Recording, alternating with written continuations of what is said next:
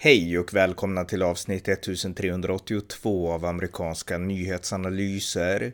En konservativ podcast om USA med mig, Ronny Berggren, som kan stödjas på swishnummer 070-30 28 95 0. Den 11 september så är det 20 år sedan al-Qaidas terroristattack mot USA 2001. Netflix har gjort en serie i fem delar om attacken och dess efterspel, Turning Point, 9-11 and the War on Terror. Jag har sett serien och ger i detta avsnitt mina synpunkter. Varmt välkomna! Ja, Netflix har alltså gjort en serie om 9-11-attacken mot USA 2001 och den här serien är som jag sa introt i fem delar och eh, den har blivit väldigt omtalad, åtminstone i mina sociala flöden, där människor som har sett den och skrivit att det här är en riktigt bra serie, den här måste ni se och så vidare. Och eh, jag såg trailern först på YouTube och sen kände jag att ja, jag måste se den här serien för att jag är ju så pass intresserad av amerikansk politik och 9-11 blev startpunkten för mitt eget utrikespolitiska intresse förhållande till USA då. Och jag kommer att stödja kriget mot terrorismen från första början egentligen. Jag kampanjade för George W. Bush 2004 i hans omval när han då kampanjade på att vinna över terrorismen då. Så att eh, det är en personlig grej det här med 9-11 för mig och eh, jag såg serien utifrån mina kunskaper och mina erfarenheter. Och eh, efter att jag hade sett första avsnittet, del 1 av 5 då, så tyckte jag att det här verkar vara en väldigt lovande, väldigt bra serie. Jag skrev ett inlägg på Facebook där jag rekommenderade serien utifrån avsnitt 1 då. Och eh, det som var bra med det första avsnittet, och jag kan säga nu att jag kommer att, eh, det är en spoilervarning. Eh, det kanske inte behövs, för många vet ju redan såklart vad som hände 9-11 och det som hände efteråt. Men, men jag utfärdar en spoilervarning i alla fall då, för jag kommer att berätta ganska ingående vad som händer i de olika avsnitten. Så att eh, jag börjar med det nu, så att ni som vill kan, kan se serien först och innan ni lyssnar klart på det här. Men hur som helst, del 1, eh, det började bra. Det började med att man beskrev vad som hände i USA den 11 september 2001 med hur al-Qaida kapade flygplanen och infiltrerade sig in i USA från Afghanistan där man hade träningsläger då under talibanerna. Och eh, det är ett nära och personligt skildrat reportage.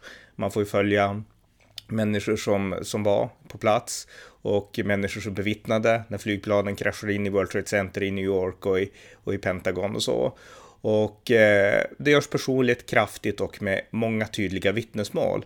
Det har uppstått väldigt många konspirationsteorier sedan dess om att det var egentligen en control demolition och att eh, ja, Bush-regeringen eller någon annan låg bakom.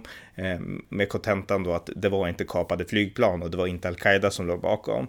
Eh, det här första avsnittet gör upp med det väldigt bra. Inte för att det går in på konspirationsteorier såklart, då, utan för att det, det beskriver verkligen mängder av vittnesmål och samtalen som gick in och alla filmklipp som finns när flygen flyger in i, i alla de här ja, byggnaderna och så. Så att eh, väldigt bra avdel 1. Det gör upp med konspirationsteorierna på ett bra sätt. Och det är också bakgrund till al-Qaida, al-Qaidas tidigare attacker mot USA och hur al-Qaida växte fram då eh, i Afghanistan i synnerhet under Osama bin Laden. Så att första avsnittet i den här serien, första avsnittet av fem var bra och jag skrev om det på Facebook. Se den här serien för den är levande, den är gripande och det har gått 20 år sedan nu så att det har växt upp en hel ny generation, i synnerhet i Sverige kanske, som inte kan så mycket om 9-11-attacken. Och det är 20 år sedan snart och eh, man bör se den här eh, serien, skrev jag då.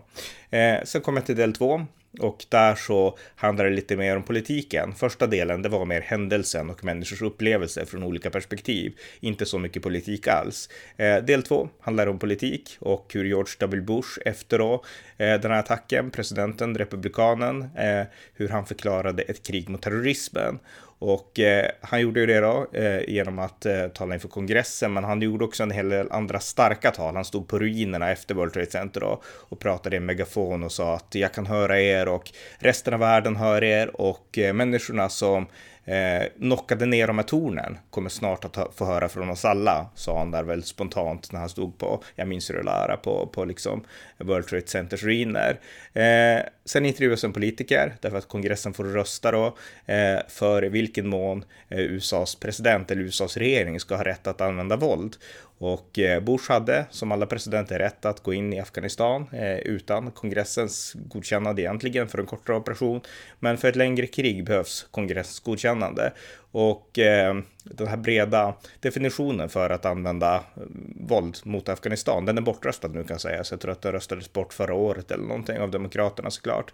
Men eh, det var en kvinna där som motsatte sig eh, det här, liksom The War Powers Act och det var Barbara Lee, eh, svart senator då. Och hon intervjuas i den här dokumentären och menar att visst, alla drabbades hårt av 9-11-attacken och eh, jag också. Det var fruktansvärt för dem som ja, för de anhöriga och för de som drabbades. Och de som ja, fick tvingades på grund av värmen att hoppa ut ur tornet. Så att eh, sympati där, men hon ansåg att i sådana här kriser måste man tänka rationellt och inte bara gå ut i krig. Så att Barbara Liro, hon som är den främsta, eller var då i alla fall, antikrigsaktivisten bland politikerna i USA, hon, hon röstade emot det här och hon berättade att jag fick så mycket hat och folk sa att jag inte var en patriot eller så. Men politiker måste, eh, de måste kunna tänka rationellt i sådana här kriser och inte bara gå ut i krig. Och den bild hon lämnar efter sig då i ett avsnitt som ändå är ganska bra, men eftersmaken är ändå att Bush-regeringen, de agerade instinktivt och känslomässigt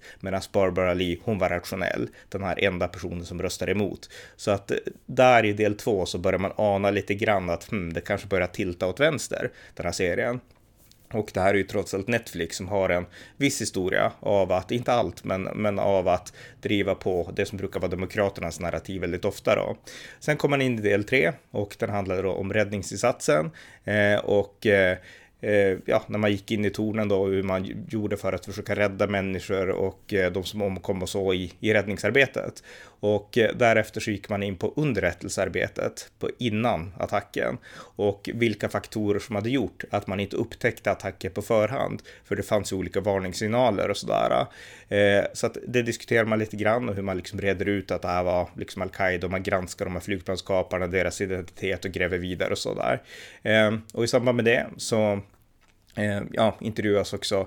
Eh, USAs dåvarande vicepresident Dick Cheney och eh, en person på eh, intervjuas i det här programmet av Mark Fallon som var eh, ja, kriminalutredare på Guantanamo under tidigt 2000-tal och han, han säger då att han vart skrämd när han såg Cheney prata liksom på, på tv om att öka trycket i det här kriget och på Afghanistan och liknande. Och så säger Mark Fallon då att när känslorna svallar minskar det rationella tänkandet. Så han ekar också samma ord i princip som Barbara Lee har uttalat i förra avsnittet att, att liksom man måste vara rationell och att Bush-administrationen var inte rationell. Och det här är ju någonting som vi som hängt med i det här äh, från start vet att aktivistiska demokrater och framförallt folk som har fått synas på tv. De pumpar ut sig det här ofta, att Bush-administrationen är inte rationell. Så att det här är någonting som, som fortsätter att pumpas ut i, i, i del två äh, av det här avsnittet då, eh, av den här serien. I del tre då så eh, berättas mer om eh, om Guantanamo-basen där USA då, i början av kriget mot terrorismen eh, låste in mängder av fångar som han hade mm, ja, helt enkelt svept upp i Afghanistan. Och det här gick ju väldigt snabbt och alla var inte skyldiga, men man vill helt enkelt försöka fånga så många som möjligt för att få underrättelseinformation. Och de här skickades då till Guantanamo eh, utanför Kuba som USA leasar eh, av Kuba. Och det gör att man behöver inte applicera liksom samma interna amerikanska konstitutionella lagar på Guantanamo. Och det ansåg Bush var viktigt eh, och sådär eh, för att eh, man skulle kunna hålla de här inlåsta preventivt, de här terroristerna då. Och eh, det utfördes också olika förhör, enhanced interrogation som det kallas, eh, när man kritiker menar att det var tortyr, när man förhörde olika fångar under stor press och eh, sökte information för att hindra en snabbt förestående attack. Och eh, i det här avsnittet så intervjuas eh, FBI-agent Ali Soufan. Eh, han är ganska känd eh, och han, eh, jag tror han är från Libanon i grund och botten, eller från Iran kanske. Eh, men han är rätt känd, jag har följt honom sedan tidigare. Och eh, han han förespråkar liksom mjuka förhör och att det här med tortyr det är fel och så. Eh, det är bara det att vad som inte sägs i den här Netflix-serien, det är att det finns en diskussion om det här. Eh, hjälpte de här tuffa förhören att eh, till exempel senare fånga Osama bin Laden och att förhindra terrordåd. Och här drev FBI och CIA två olika linjer. FBI och Ali Soufan i synnerhet, de menar att man ska sitta och prata, vinna förtroende och eh, det är så man får ut information av alla de här viktiga al-Qaida-fångarna som man hade. Och eh, det här är ju någonting som CIA inte skulle egentligen säga någonting emot. Det, det, var en väg man försökte, men i sista hand så skulle man använda någonting som heter enhanced interrogation. Och det här är någonting som jag har skrivit ganska ingående om och vi kommer att komma tillbaka till det lite senare. Men eh, de här tuffa förhören i alla fall handlade om alltså att man skulle frånta fångarna sömn, man skulle kunna skendränka dem, waterboarding i värsta fall, det var det sista steget och sådär. Eh, och eh, detaljerna kan vi komma in på, på lite senare. Eh, CIA menar ju också att, eh, att det här är ingenting som görs, alltså vi pressar inte fram ett erkännande under tortyr, utan vi frågar bara vill du sitta och prata med en utredare? Om du svarar nej eller vägrar prata, gör, gör vi en sån här sak Sen ställer vi samma fråga igen och till slut så kommer de att sitta och prata med en utredare.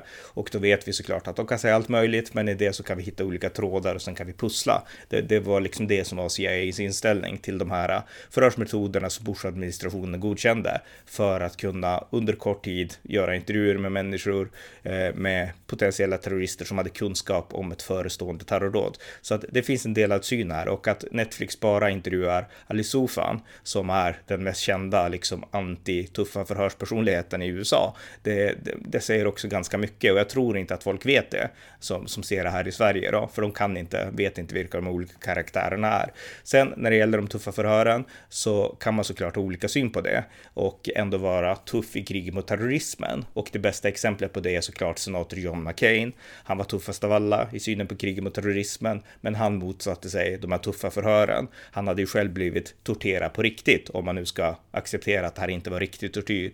Eh, men han hade blivit torterad på riktigt när han satt som krigsfånge i Vietnam och han ville inte att USA skulle använda sig av de här metoderna. Så att man, det, det fanns ingen motsättning med, med, att vara för kriget mot terrorn och att motsätta sig de här metoderna, bör sägas då. Så att eh, ja, det finns olika sätt att se på det. Men i, i intervjun som är bara ganska ensidig med Alice Sofan, då blir det lite för ensidigt tycker jag då.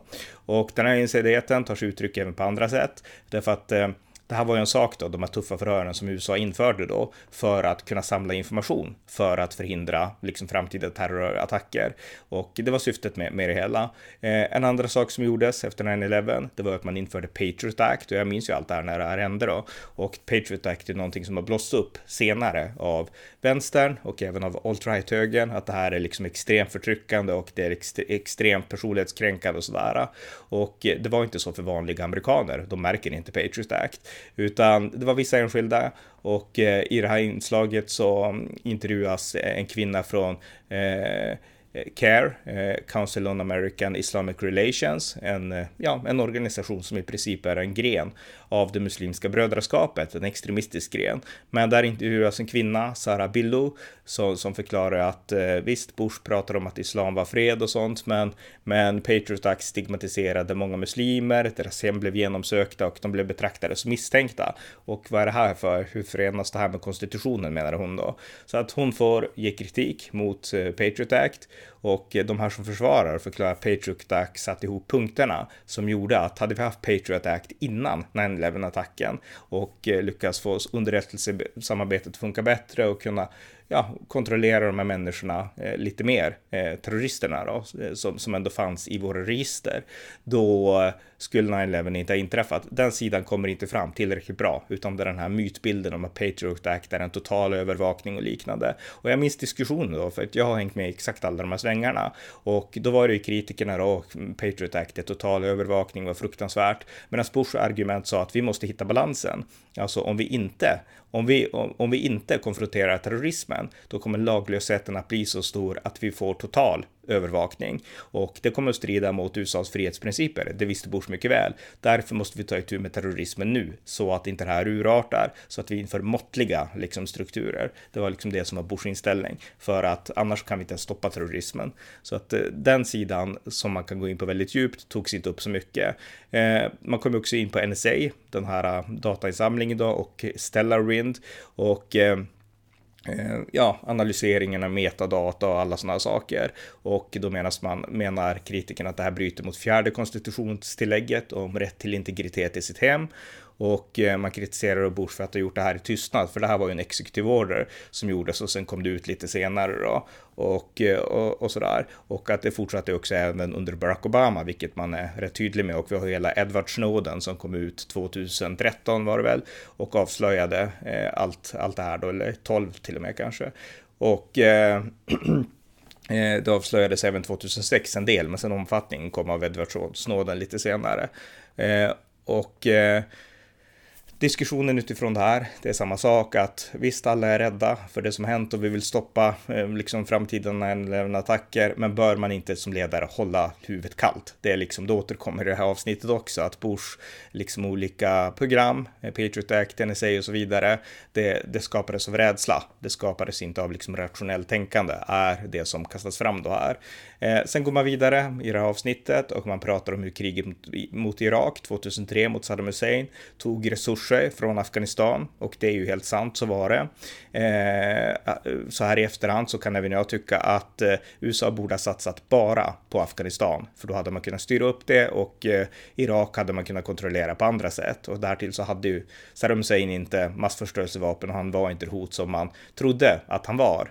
Eh, därför att det betonas också i här serien hur liksom att det var på falska grunder man gick in i Irak och man citerar lite av Colin Powells prat inför FN och sådär. Men det finns rapporter, både från Storbritannien och från USA. Det var ju inte bara USA som gick in i det här, eh, men som visar tydligt att de underrättelser som Bush och Tony Blair byggde intåget i Irak på, de var ganska trovärdiga. Sen var det fel i alla fall, men det var inte så att man byggde det här på en enskild incident eller på liksom någon enskild grej. Så var det inte. Eh, men i efterhand, Hans Blix, eh, våran svenska eh, inspektör, atomenergiinspektör, han, han höll verkligen huvudet kallt här i förhållande till Saddam Hussein och drog korrekta slutsatser. Men de underrättelserapporter som USA och Storbritannien hade, de var inte liksom falska och det var liksom inte så att Tony Blair eller George W. Bush ljög för att kunna gå in i krig. Det är ju myten som uppstått senare, eller det fanns redan då från vänsterhåll och det kom senare också med alt-right och Donald Trump och alla de här som gjorde det extremt enkelt det här med Irakkriget. Så var det inte. Så att eh, det är viktigt att veta det också. Det fanns tydliga underrättelserapporter som sa att Saddam Hussein var ett hot och både Demokraterna och Republikanerna i USA röstade för det här, även Hillary Clinton och många andra. Och eh, Socialdemokraterna i Storbritannien eh, gjorde också det. Så att eh, man gjorde inte det av någon slags ideologisk samsyn, utan man gjorde det för att eh, man eh, hade en underrättelsetjänst i respektive land som bedömde att det här är trovärdigt, det här hotet. Sen visade sig det ändå vara fel. Så att det, det är någonting som missas lite grann. Men eh, det bör också sägas då, även om jag håller med om att i efterhand kan man tycka att USA och Storbritannien då bara borde ha satsat på Afghanistan. Men vi ska komma ihåg också att Afghanistan var ett NATO-projekt och Bush räknade med att NATO skulle sluta upp i Afghanistan. Dels så hade saker inte börjat gå fel lika mycket där kring 2003 när USA gick in i Irak i Afghanistan och därtill så var Afghanistan det stora NATO-projektet. Irak, det var ju bara USA. Så att, att USA behövde fokusera mer på Irak, det, det är ganska begripligt, för det, det, var USAs projekt helt och hållet. Men alltså Afghanistan, det var åtminstone på pappret ett NATO-projekt. Och eh, Bush tog för givet att NATO skulle ställa upp och styra upp saker eh, i Afghanistan. Det skedde inte, utan med tiden så insåg USA att det här kommer inte bli något av. Om inte, om inte vi tar över träningen av de afghanska soldaterna, om inte vi styr upp det här så kommer det gå åt skogen. Det var det USA insåg och började göra några år senare också. Så att eh, den biten tas inte med i, i det här Netflix-avsnittet. Eh, och eh, jag tycker att det är en miss för att det stärker också bilden av att vad, vad ogenomtänkt allt var. Men det var inte riktigt så, utan det var att omständigheterna förändrades i mångt och mycket. Eh, det pratas också sen då i dokumentären om hur talibanerna ökar lite i Afghanistan och hur saker går dåligt i Irak. Och eh, sen citeras då George W. Bush och man gör en grej av att han höll tal eh, 2003 där han stod på ett hangarfartyg och bakom honom satte en, eh, ja, en skylt eller en, en banner där det stod mission accomplished stod det. Och det här gör man en stor sak av att kriget var inte alls slut men Bush. Han stod där och pratade om att mission är, är accomplished och Donald Rumsfeld åkte till Kabul i Afghanistan och sa ungefär samma sak och så gör man en grej av det. Och eh, det här är ju en extremt ytlig förklaring av vad som faktiskt skedde. Eh, det vart ett stort snackis om det här i Sverige, därför att vänstern i Sverige och svensk media, de var alltid väldigt Bush-kritiska och allt tolkades kritiskt mot Bush. Och det stämmer att Bush höll ett tal på ett skepp eh, där det stod då mission accomplished bakom, för han skulle förklara att nu har vi liksom vunnit den första fasen i Irak. Men det här gjorde liksom alla till en grej att Bush tror att kriget är slut och titta vad fel han har. Men det trodde inte Bush, utan i, i det här talet som han höll eh, så sa han att eh, eh Ja, han sa helt enkelt tydligt Bush att kriget är inte slut. Eh, och Eh, Eh, ja, kampen kommer att fortsätta om, om Afghanistan, men, men vi kommer att vinna och vi måste vara tålmodiga, sa Bush. Så att han sa ingenting som hade med att mission är accomplished. Eh, men det trodde svensk media och Wolfgang Hansson, han hade en artikel i Aftonbladet den 31 augusti 2010 då, lite senare då, men där upprepades den här fasen. Eh, att eh, Idag ska en amerikansk president, och då syftar han Obama, förklara att Irakkriget är över igen. Bush gjorde ju redan det 2003 och hade grymt fel. Så skrev han. Men Bush gjorde inte det 2003, utan det här var en banner som fanns på TREP. Eh, I sitt tal så sa Bush här, The trans transition from dictatorship to democracy will take time, but it's worth it but it's worth every effort. Our coalition will stay until the work is done. Then we will leave and we will leave behind a free Iraq, sa Bush då. Så att han förklarade att jag förstår att det här jobbet är svårt och att det kommer att ta tid, men vi kommer att stanna så länge som det behövs. Så Bush sa ingenting om att det var mission accomplished och eh, det är viktigt att, att verkligen förklara det då.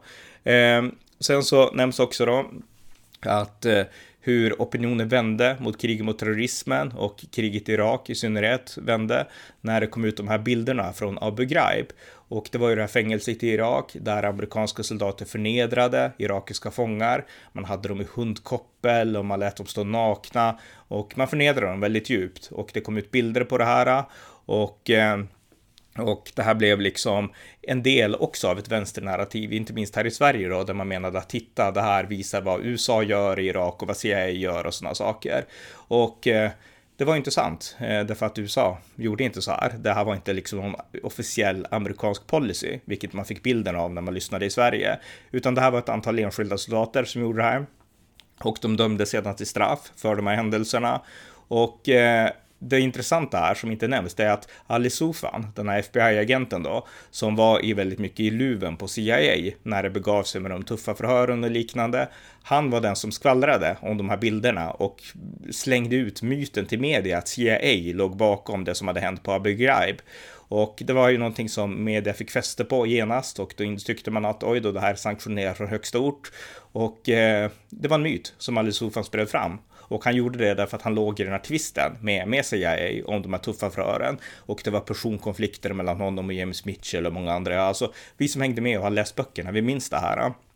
Eh, men det framkommer inte på Netflix-serien då, utan där är det liksom att, eh, ja, Abu Ghraib är hemskt, titta vad USA gör ungefär. Och det här var en myt som, som Al-Qaida definitivt blåste upp för att liksom använda i sin propaganda, men det var inte en korrekt beskrivning av liksom Bush-administrationens policy, inte alls. Och det är viktigt att komma ihåg. Och jag skrev en artikel i maj, eh, den 30 maj 2009, som heter Felaktig svensk rapportering om CIAs förhörsdokument. För då kom det fram dokument som beskrev då eh, hur de här tuffa förhören som, som hade utförts mot, mot terroristledare som Khalid Sheikh Mohammed och andra, hur de hade gått till och liksom vad man fick och inte fick göra. Och det här är en ganska bra genomgående, grundlig genomgång av vad man får och inte får göra i vissa situationer. Och det handlar alltså inte om att nu ska vi banka skiten ur dig för att du ska ge det svar vi vill ha, utan det handlar bara om att du ska bli, få inställningen att vara samarbetsvillig.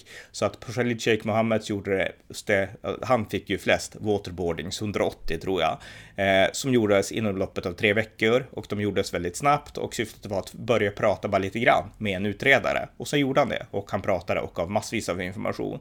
Och då pratade han då såklart i lugna förhållanden och det fanns inget bakomliggande hot där egentligen, utan han pratade på och han sa vad som helst, vilket är helt sant. Han ljög, precis som de här som använt argumentet mot waterboarding och liknande. De säger att man kan inte liksom pressa fram korrekta bekännelser under tortyr, det är helt sant, CIA trodde inte det, det var inte syftet, utan syftet var att få dem att börja prata. Om de säger att vi lämnar ingen information alls, men då kanske vi utsätter er för en av de här sakerna, kan du börja prata? Och de pratar på och alla vet att de ljuger. Det var liksom ingen som inte visste det. Men när de säger saker så kan vi ändå snappa upp saker. Vi kan hålla korsförhör och vi kan jämföra det de slänger ur sig med det som någon annan slänger ur sig. Och därifrån kan vi bygga ett pussel och hitta information. Och det var exakt det man gjorde för att kunna avvärja terrorattacker. Och det är det här som inte framkommer när det här diskuteras, för det finns alltid den här konflikten eh, som har blivit ännu mer, den vart ju ännu mer poppis med åren när den politiska opinionen vändes emot de här tuffa förhören, eh, vilket drevs på då av vänstern. Och då kom det de här populistiska karaktärerna och även de idealistiska som motsatte sig de här tuffa förhören oavsett. Och det vart en konflikt mellan dem och de här på CIA som utförde de här tuffa förhörsmetoderna. Och den konflikten hamnade i synlig dager och media har valt att lyssna på kritikerna. Och eh, jag tycker att det är synd att det är så. Och Ali Sofan, han är ju en av de mest kända som sagt. Här i Sverige så visar det tydligt att man lyssnade på kritikerna. Eh, SVT eh, gjorde ett, SVTs nyheter, jag tror att det var Aktuellt eller någonting. Men deras reporter Lisa Karlsson, hon var stationerad i USA och hon gjorde ett reportage då när de här dokumenten om de tuffa förhören läckte ut. Och hon blandade ihop det med Abu Ghraib ganska mycket. Och hon är intervjuade Lynde England. Och Lynde England var en av de kvinnliga amerikanska soldater som var med att behandla de här eh, tillfångatagna irakierna illa. Och hon hamnade i fängelse och hon får snyfta ut till Felisa Karlsson och säga att jag lydde bara order och det här kom uppifrån och jag vart syndabocken. Och det här är ett reportage som Lisa Karlsson pumpar ut till Sverige, rakt ut, att Linda Ingland var en syndabock och det kom uppifrån. Så jag mejlade Lisa Karlsson då där det begav sig och jag har skrivit som sagt en artikel om det här som jag tycker ni ska läsa. Eh, från den, min artikel då felaktig svensk rapportering om CIAs förhörsdokument från den 30 maj 2009. Och eh, jag mejlade Lisa Karlsson och frågade henne liksom, det du hänvisar till, är inte det de här eh, dokumenten om hur de tuffa förhören skulle gå till? Ja, jo, men det har ingenting med att göra med Abu Ghraib. Eh, nej, nej, okej, det har väl inte det, men, men, säger hon och så vidare. Så att hon försöker få det till en sak som det inte är. Och hon vill liksom lasta Bush-regimen, liksom, hon vill ge den skulden. Och de här personerna som bevisligen finns på kort, som har gjort det här, eh, Lynn England och andra, deras skuld vill hon tona ner, trots att det är egentligen de som är de skyldiga. För att det som gjordes på Abu Ghraib, det var ingen som legitimerade det. Det finns inga dokument som säger att så här ska du göra. Så att, eh, ja, så att det visar att svensk media var också på fel sida här. Eh, en annan sak som pratas om i det här avsnittet då, på Netflix, det är att, eh, ja, att det uppstod islamofobi i USA. Och då intervjuar man en imam som heter Faisal Abdul Rauf, heter han. Och han grundade någonting som heter Cordoba House i New York City. Och eh, han ville då bygga ett eh, islamiskt centrum nära Ground Zero i New York City, alltså där tornen efter 9-11 hade störtat. Och det här blev väldigt stor, väldigt kritiserat för ja, 11 år sedan, kring 2010, av republikaner och av högern i USA. De menade att vi vill verkligen inte ha någon moské här nära 9-11 och eh, man startade ett politiskt drev mot det här. Och jag minns det här och jag tyckte att det här politiska drevet var jättebra. Jag stödde det helt och hållet. Därför att Abdul Rauf var en radikal person och det framkommer inte här i det här avsnittet utan han är väldigt snäll och han är väldigt lugn och sansad och pratar om islam och sådär. Och sen så försöker man avfärda att det här är inte en, det är inte en moské utan det är ett islamiskt center. Men det finns citat från hans fru när hans fru säger att det är en moské och eh, hon sa till exempel då hans fru Daisy Khan att eh, Eh, det finns 200 moskéer i New York. Vad är problemet med en till? Sa hon när, när den här kritiken började komma mot deras planerade bygge. Och eh, de som försvarade honom sa att nej men det här är inte på 9-11 platsen liksom, så att han får väl bygga den vart han vill. Det här är inte vi för att håna 9-11. Men han själv sa så här att New York är världens huvudstad och eh, den här platsen nära 9-11 är ikonisk, sa han. Så att det var det visst. Och sen behöver man inte tolka in för mycket här, liksom. Det handlar inte om att uh, han, uh, liksom, uh, Faisal Raf vill bygga det här för att håna offren. Det, det finns det ingen anledning att tro. Men islamiska moskéer Eh, är och tolkas alltid av de radikala muslimerna, oavsett om det har byggts av en moderat muslim eller inte, som, att, eh, som ett, seger, ett segertecken. Att nu är det här islamisk mark för evigt och eh, skulle en moské resas bredvid eh, Ground Zero så skulle radikala islamister definitivt säga saken så. Så att eh, det var inte ett illegitimt argument. så att det framkom alldeles för dåligt det här. Och Abdul Rauf, han har också många exempel på när han tonar ner, liksom, ja, eh, terrorn, helt enkelt fara med terrorn. Alltså vid ett tillfälle att komma ihåg att väst har dödat fler muslimer än al-Qaida har dödat oskyldiga muslimer, sa han till exempel vid ett tillfälle. Så han har gjort en hel del radikala uttalanden som jag inte tycker är förenligt med den amerikanska andan och med den amerikanska patriotismen. Och man missar också här alltså att när man pratar om religionsfrihet, för jag har ju följt den islamiska debatten, inte totalt aktivt, men till och från eh, under 20 års tid. Man missar här att när USA skrev konstitution konstitution som definitivt garanterar religionsfrihet så är det ändå ett faktum att det man menade från början, det var kristendom. Det var religionsfrihet i förhållande till kristendom. Sen har man eh, accepterat religionsfrihet för andra också.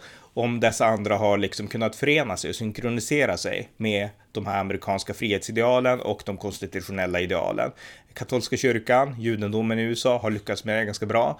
Men eh, islam har inte gjort det, utan islam rider nästan på islamiska liksom, församlingar i USA på att religionsfriheten bara ska handla om att självklart ska vi få finnas här och göra vad vi vill. Och det var inte grundintentionen. Och den saken bör, liksom, den diskuteras för lite också. Det tas ju aldrig upp i sådana här program såklart. Men hur som helst, den här personen som ser så snäll ut i den här Netflix-serien, eh, Abdul Rauf, han är i själva verket mycket mer problematisk än vad som framkommer, hur snäll han än ser ut. Och han har gjort en del problematiska uttalanden och eh, jag har skrivit, bloggat väldigt mycket om det här, för det var en het debatt om det här 2010 i USA. Så att det här är ett ämne jag verkligen kan. Eh, en annan sak som tas upp då i det här avsnittet, det är att, eh, ja, Eh, ja, det, det, är så mycket annat också. Jag, jag, jag, har lite, jag ska inte gå igenom varenda liten detalj här då. Men, men det är fler saker då, att General McChrystal, han har en rapport. Han, är han har då blivit general i Afghanistan efter att ha styrt upp situationen i Irak. Och eh, han kräver mellan 30 till 80 000 trupper. Och eh, Obama han går en kompromiss mellan McChrystal och Joe Biden som är väldigt emot, som då var hans vicepresident och ger lite färre trupper då. Men, men det innebär att eh, ja, man vinner inte i Afghanistan på det sätt som man skulle önska. Och Obama sätter också en tidslinje. Han säger att vi ska bara göra det här i 18 månader.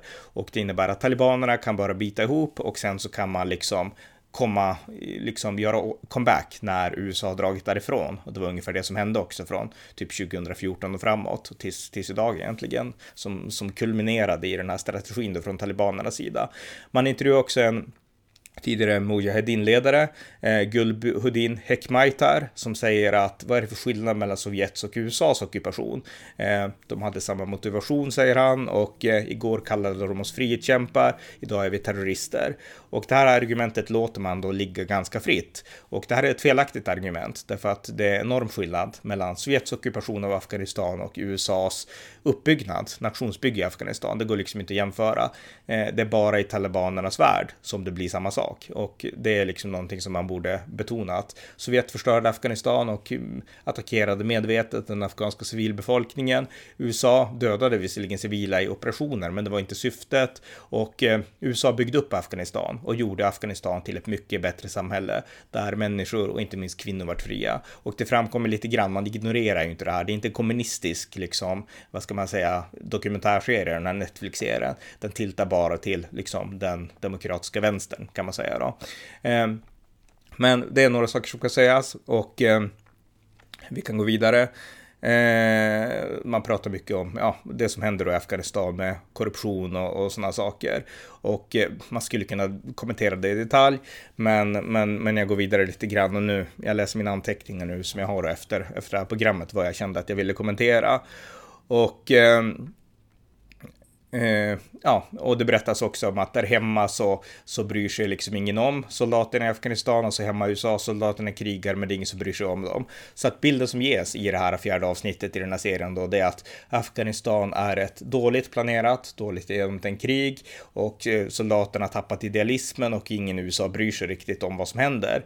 Och eh, det finns ju vissa sanningar i det här men man missar också helhetsbilden, alltså att det lyckades byggas upp någonting och eh, att, att det kunde någorlunda bevarats. Och sen så missar man också förklaringarna. För orsaken till att folk där hemma kanske inte brydde sig om Afghanistan så mycket, för det är sant. Eh, nästan en miljon amerikaner tjänstgjorde i Afghanistan under de här 20 åren, 800 000 ungefär.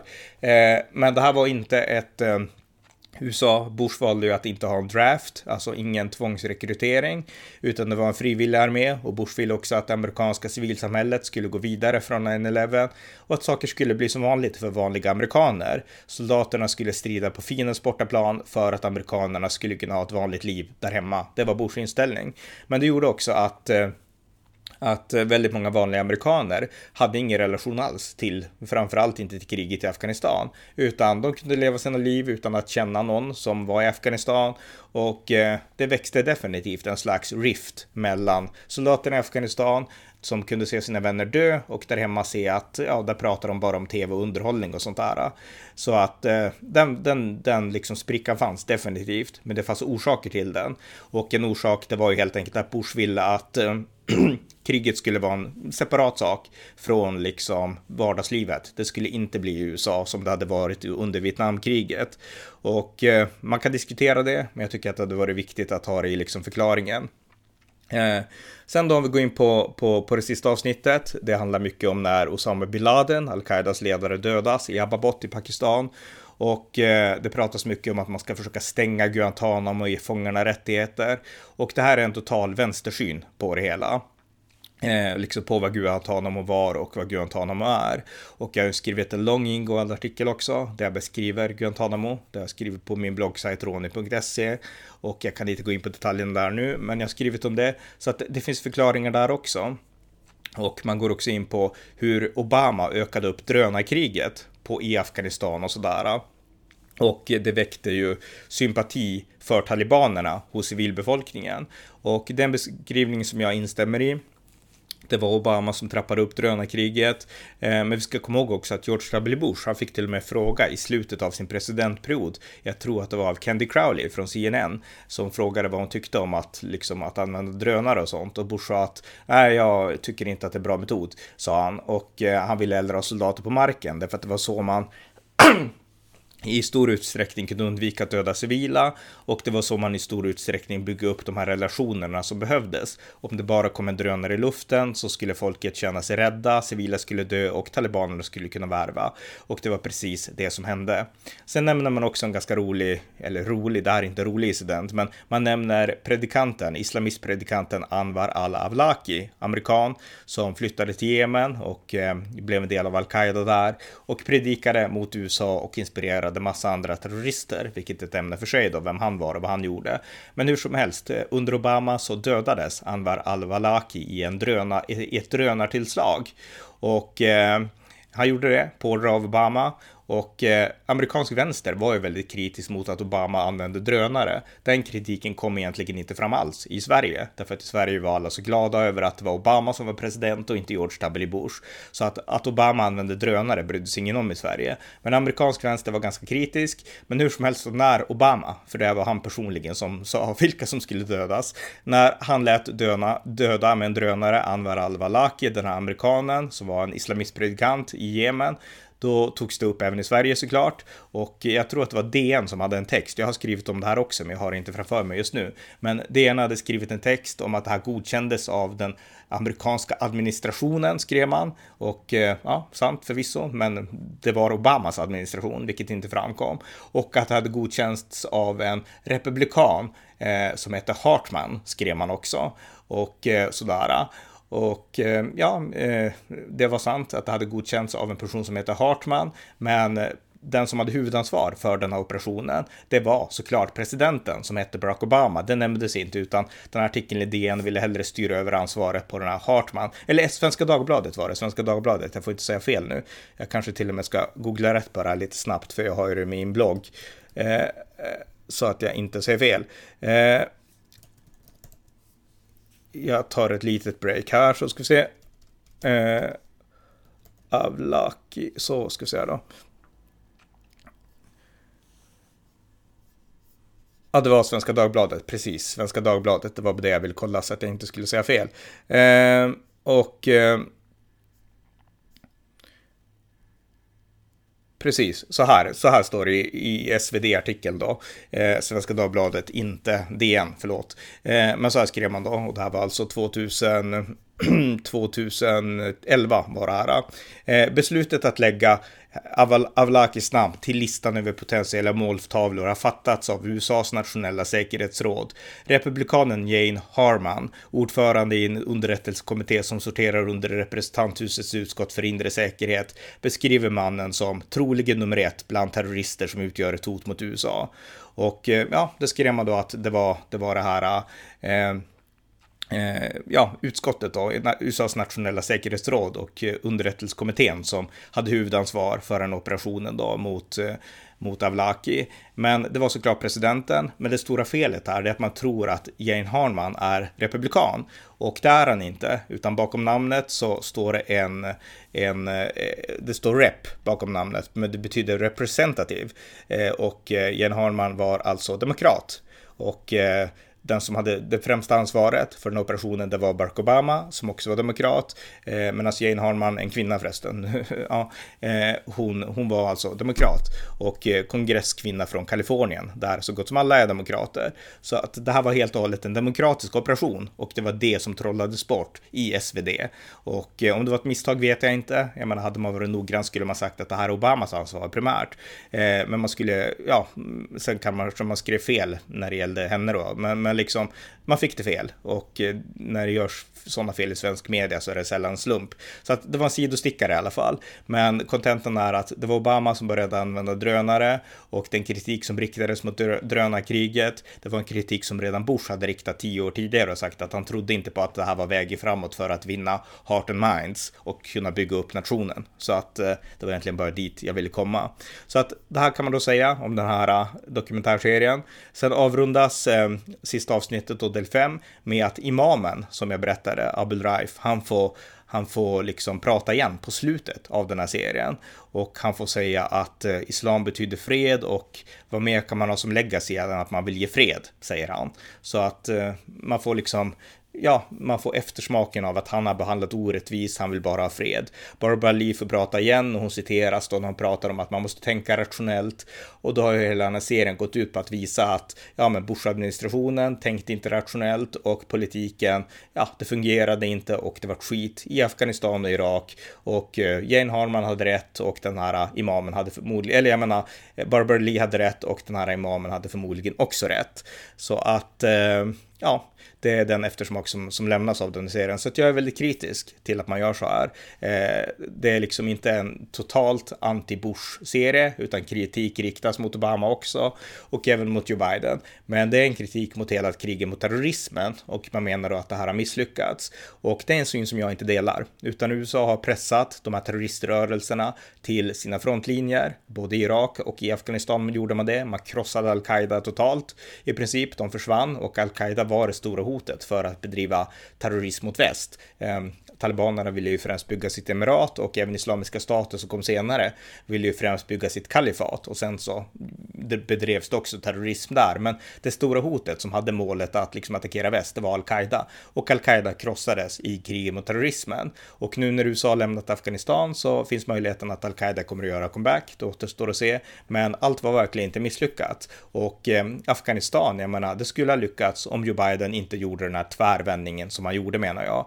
Så att jag anser att den här serien då, Netflix Turning Point eh, eh, och liksom och, och War on Terror, den, eh, ja, det är en vänsterserie, tyvärr. Och det ger inte en saklig eller en korrekt bild av krig mot terrorismen, utan det målar upp liksom USA som en ja, i bästa fall en liksom klumpjätte som försöker göra gott med fel och i värsta fall som en liksom, ja, eh, en nation som liksom lätt blir intolerant och riktar uddarna utåt mot muslimer och liknande. Så att det här är en vänsterserie, den här serien. Och eh, det är egentligen bara det jag vill betona för alla er som lyssnar, för många har sagt att kan du inte göra poddavsnitt om den här serien? Så att här fick ni det poddavsnittet och eh, jag är lite stressad just nu, jag ska iväg till mitt jobb alldeles strax. Så att eh, jag försöker bara avrunda här lite kort. Det är en vänsterserie och ni kan se den, men gör ni det så tycker jag att ni ska ha de här sakerna som jag berättat i den här podden i åtanke. Så med det sagt avslutar vi det här avsnittet. Det var avsnitt 1382 av amerikanska nyhetsanalyser, en konservativ podcast om USA som kan stödjas på swishnummer 070-30 28 95 0 eller genom att via hemsidan stödja på Paypal, Patreon eller bankkonto. Det var allt för den här gången. Tack för att ni har lyssnat.